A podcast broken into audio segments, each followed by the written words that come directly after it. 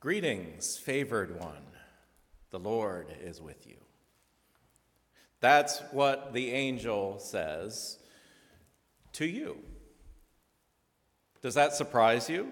Did you expect me to say uh, that's what the angel said to Mary? Well, the angel did say that to Mary a little over 2,000 years ago. Luke records that in uh, chapter 1 of his gospel, the passage that we just heard. When the angel came to her, he said, Rejoice, favored one, the Lord is with you. But I want you to know this morning that those words in the first chapter of Luke's gospel are not just for Mary. As we just heard them read, as we meditate upon them now, the angel Gabriel continues to speak. And the words that he speaks in this room this morning are directed at you. Rejoice, favored one. The Lord is with you. Perhaps you have a bit of difficulty believing that those words are meant for you this morning. Perhaps it's hard to imagine God sending the very same message to you that he sent to someone uh, as holy, uh, as faithful, as special as Mary. If that idea feels a bit confounding, you're in good company. So far, you're right on par with Mary.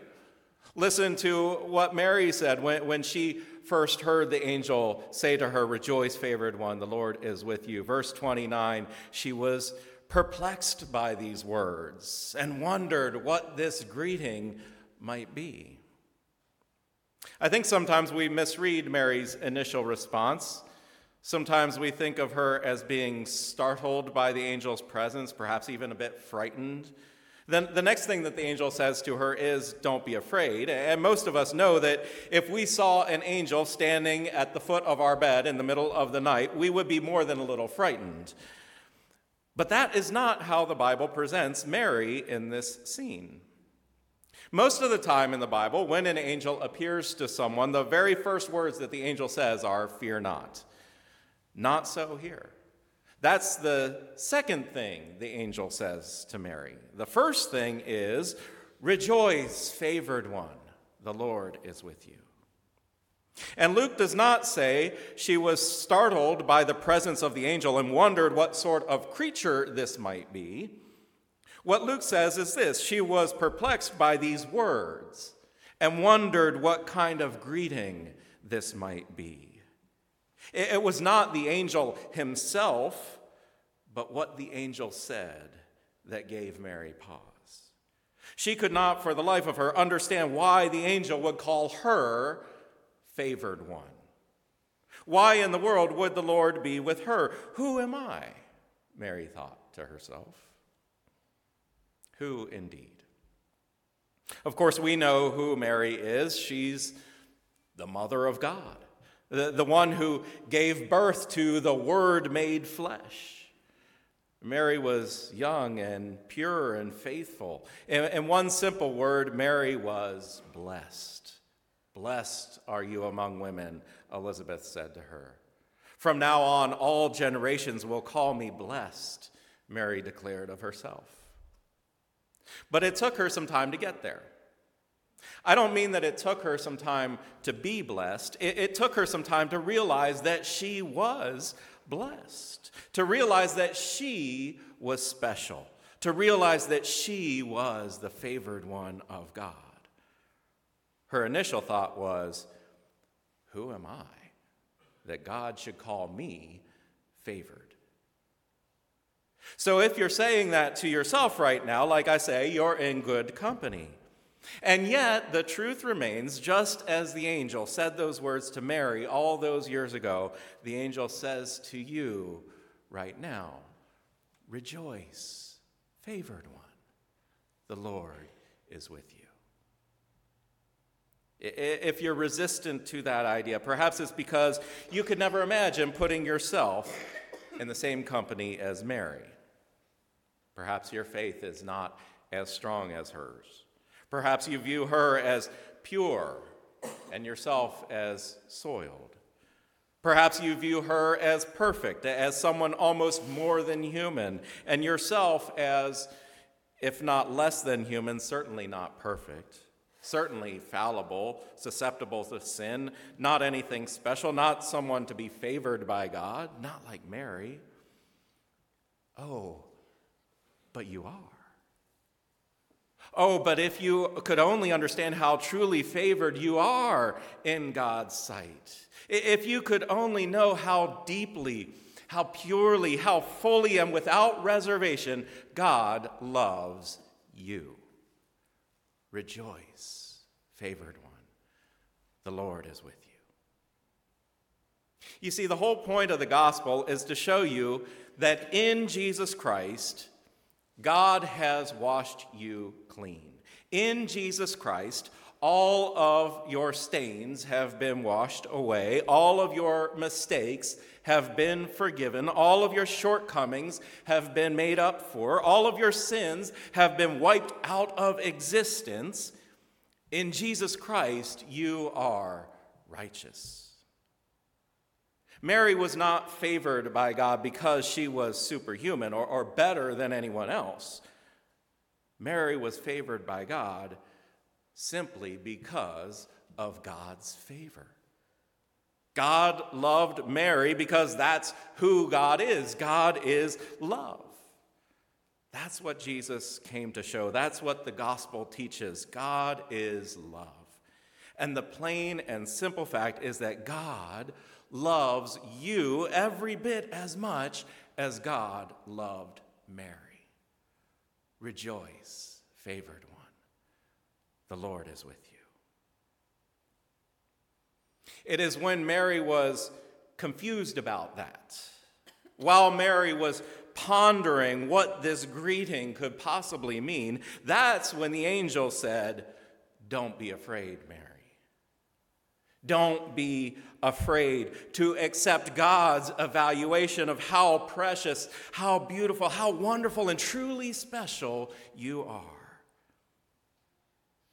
Again, I'm not just talking about Mary here. I'm talking about you. You are so precious, so beautiful, so wonderful and special that God came into this world in the person of Jesus Christ for you.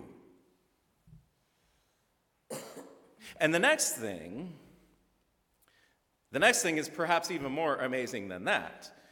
You are so precious, so beautiful, so wonderful, and truly special that God is coming into this world through you. God chooses to come into this world through you.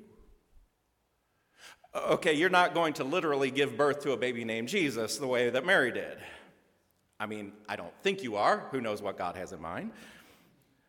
But is it not the case that the church is the body of Christ? And isn't it true that we as Christians carry Christ into the world?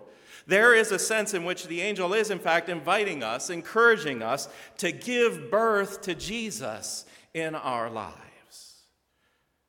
Whenever we give generously and selflessly, we're bringing Jesus into the world.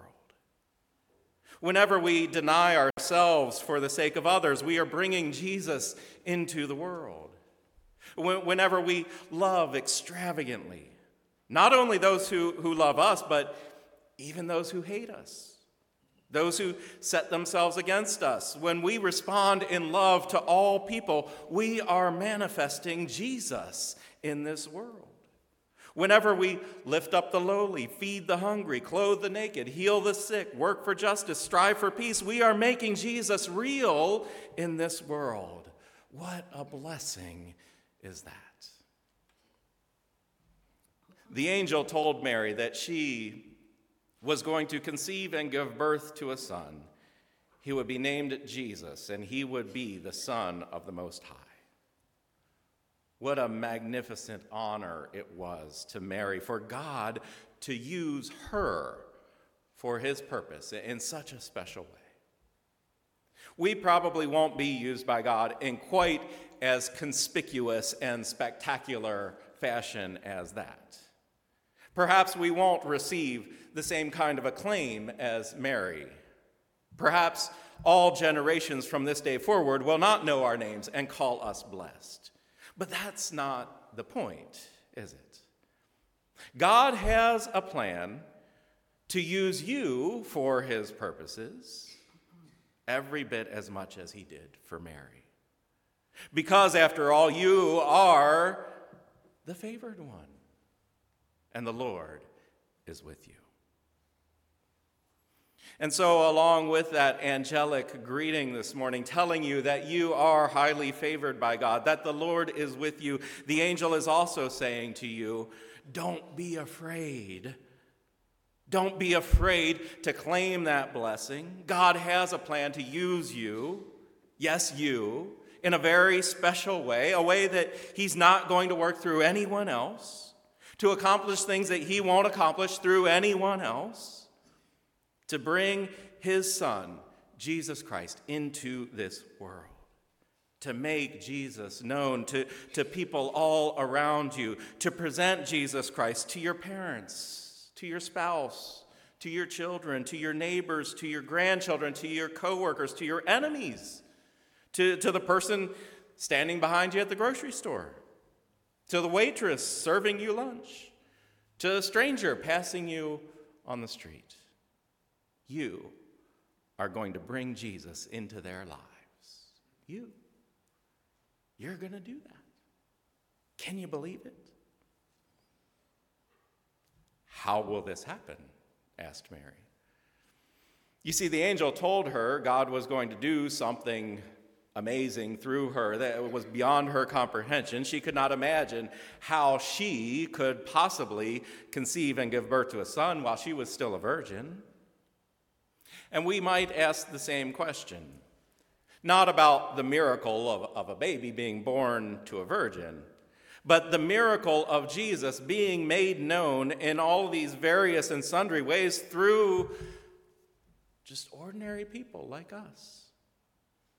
How can this happen, you may well ask, since I'm, well, I'm just me. I hope by this point you're not surprised that the angel has an answer for that. The Holy Spirit, says the angel. The Holy Spirit will come over you, and the power of the Most High will overshadow you.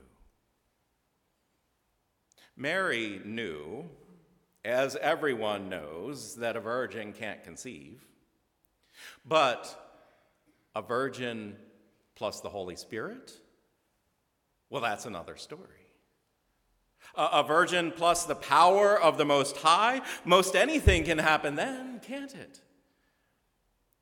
So maybe, just maybe, an ordinary person like you can't give life to Jesus in any and every place and context. If I really am just me, then to think all that of myself might be a bit grandiose.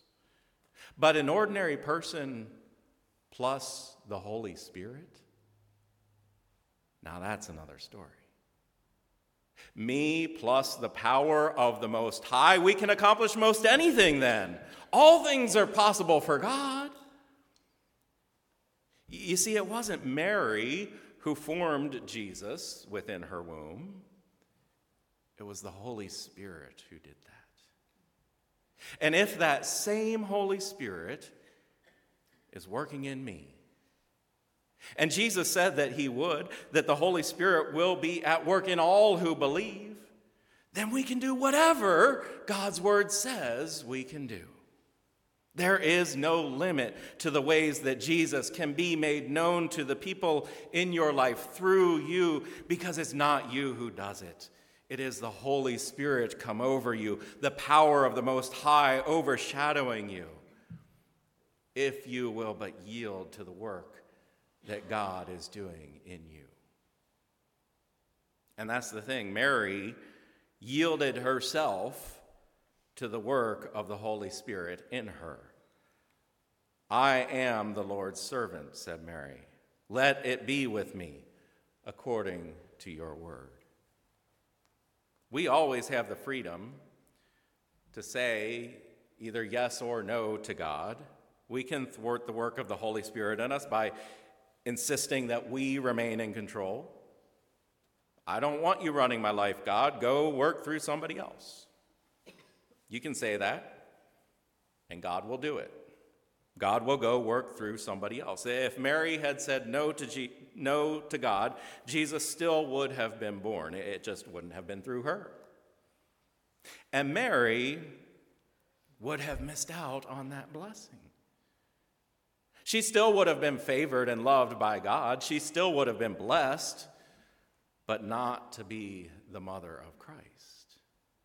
Do you think there's anything in the world that Mary would have traded for the blessing of being the mother of Christ? Not that it was easy. Mary would have to face hardship and heartbreak and go through things that no mother should ever have to go through. And yet, the honor, the honor and the blessing of being the mother of Christ, that was worth everything to her. It's not always easy when we say yes to God. Even when we're doing God's will, we face hardship, we face heartache. At times, we go through things that are completely unfair, even downright cruel. But that doesn't change the fact that you are loved, you are blessed, you are treasured by God. The blessing the honor and blessing of being the servant of God, of experiencing the power of the Most High working in and through your life, the, the excitement and joy of seeing Christ revealed to someone else because of our willingness to be faithful and say yes. Is there anything, anything in all the world that would be worth trading for that? The angel is inviting you this morning. He has already spoken the blessing over you. Rejoice, favored one, the Lord is with you. He has already offered the promise declaring what will be. Fear not, God is honoring you. Jesus will be brought into the world through you. Now, he extends the invitation if you will have him the Holy Spirit will come over you, and the power of the Most High will overshadow you. Let it be with you. Let it be with me, just as God's word has proclaimed. Amen.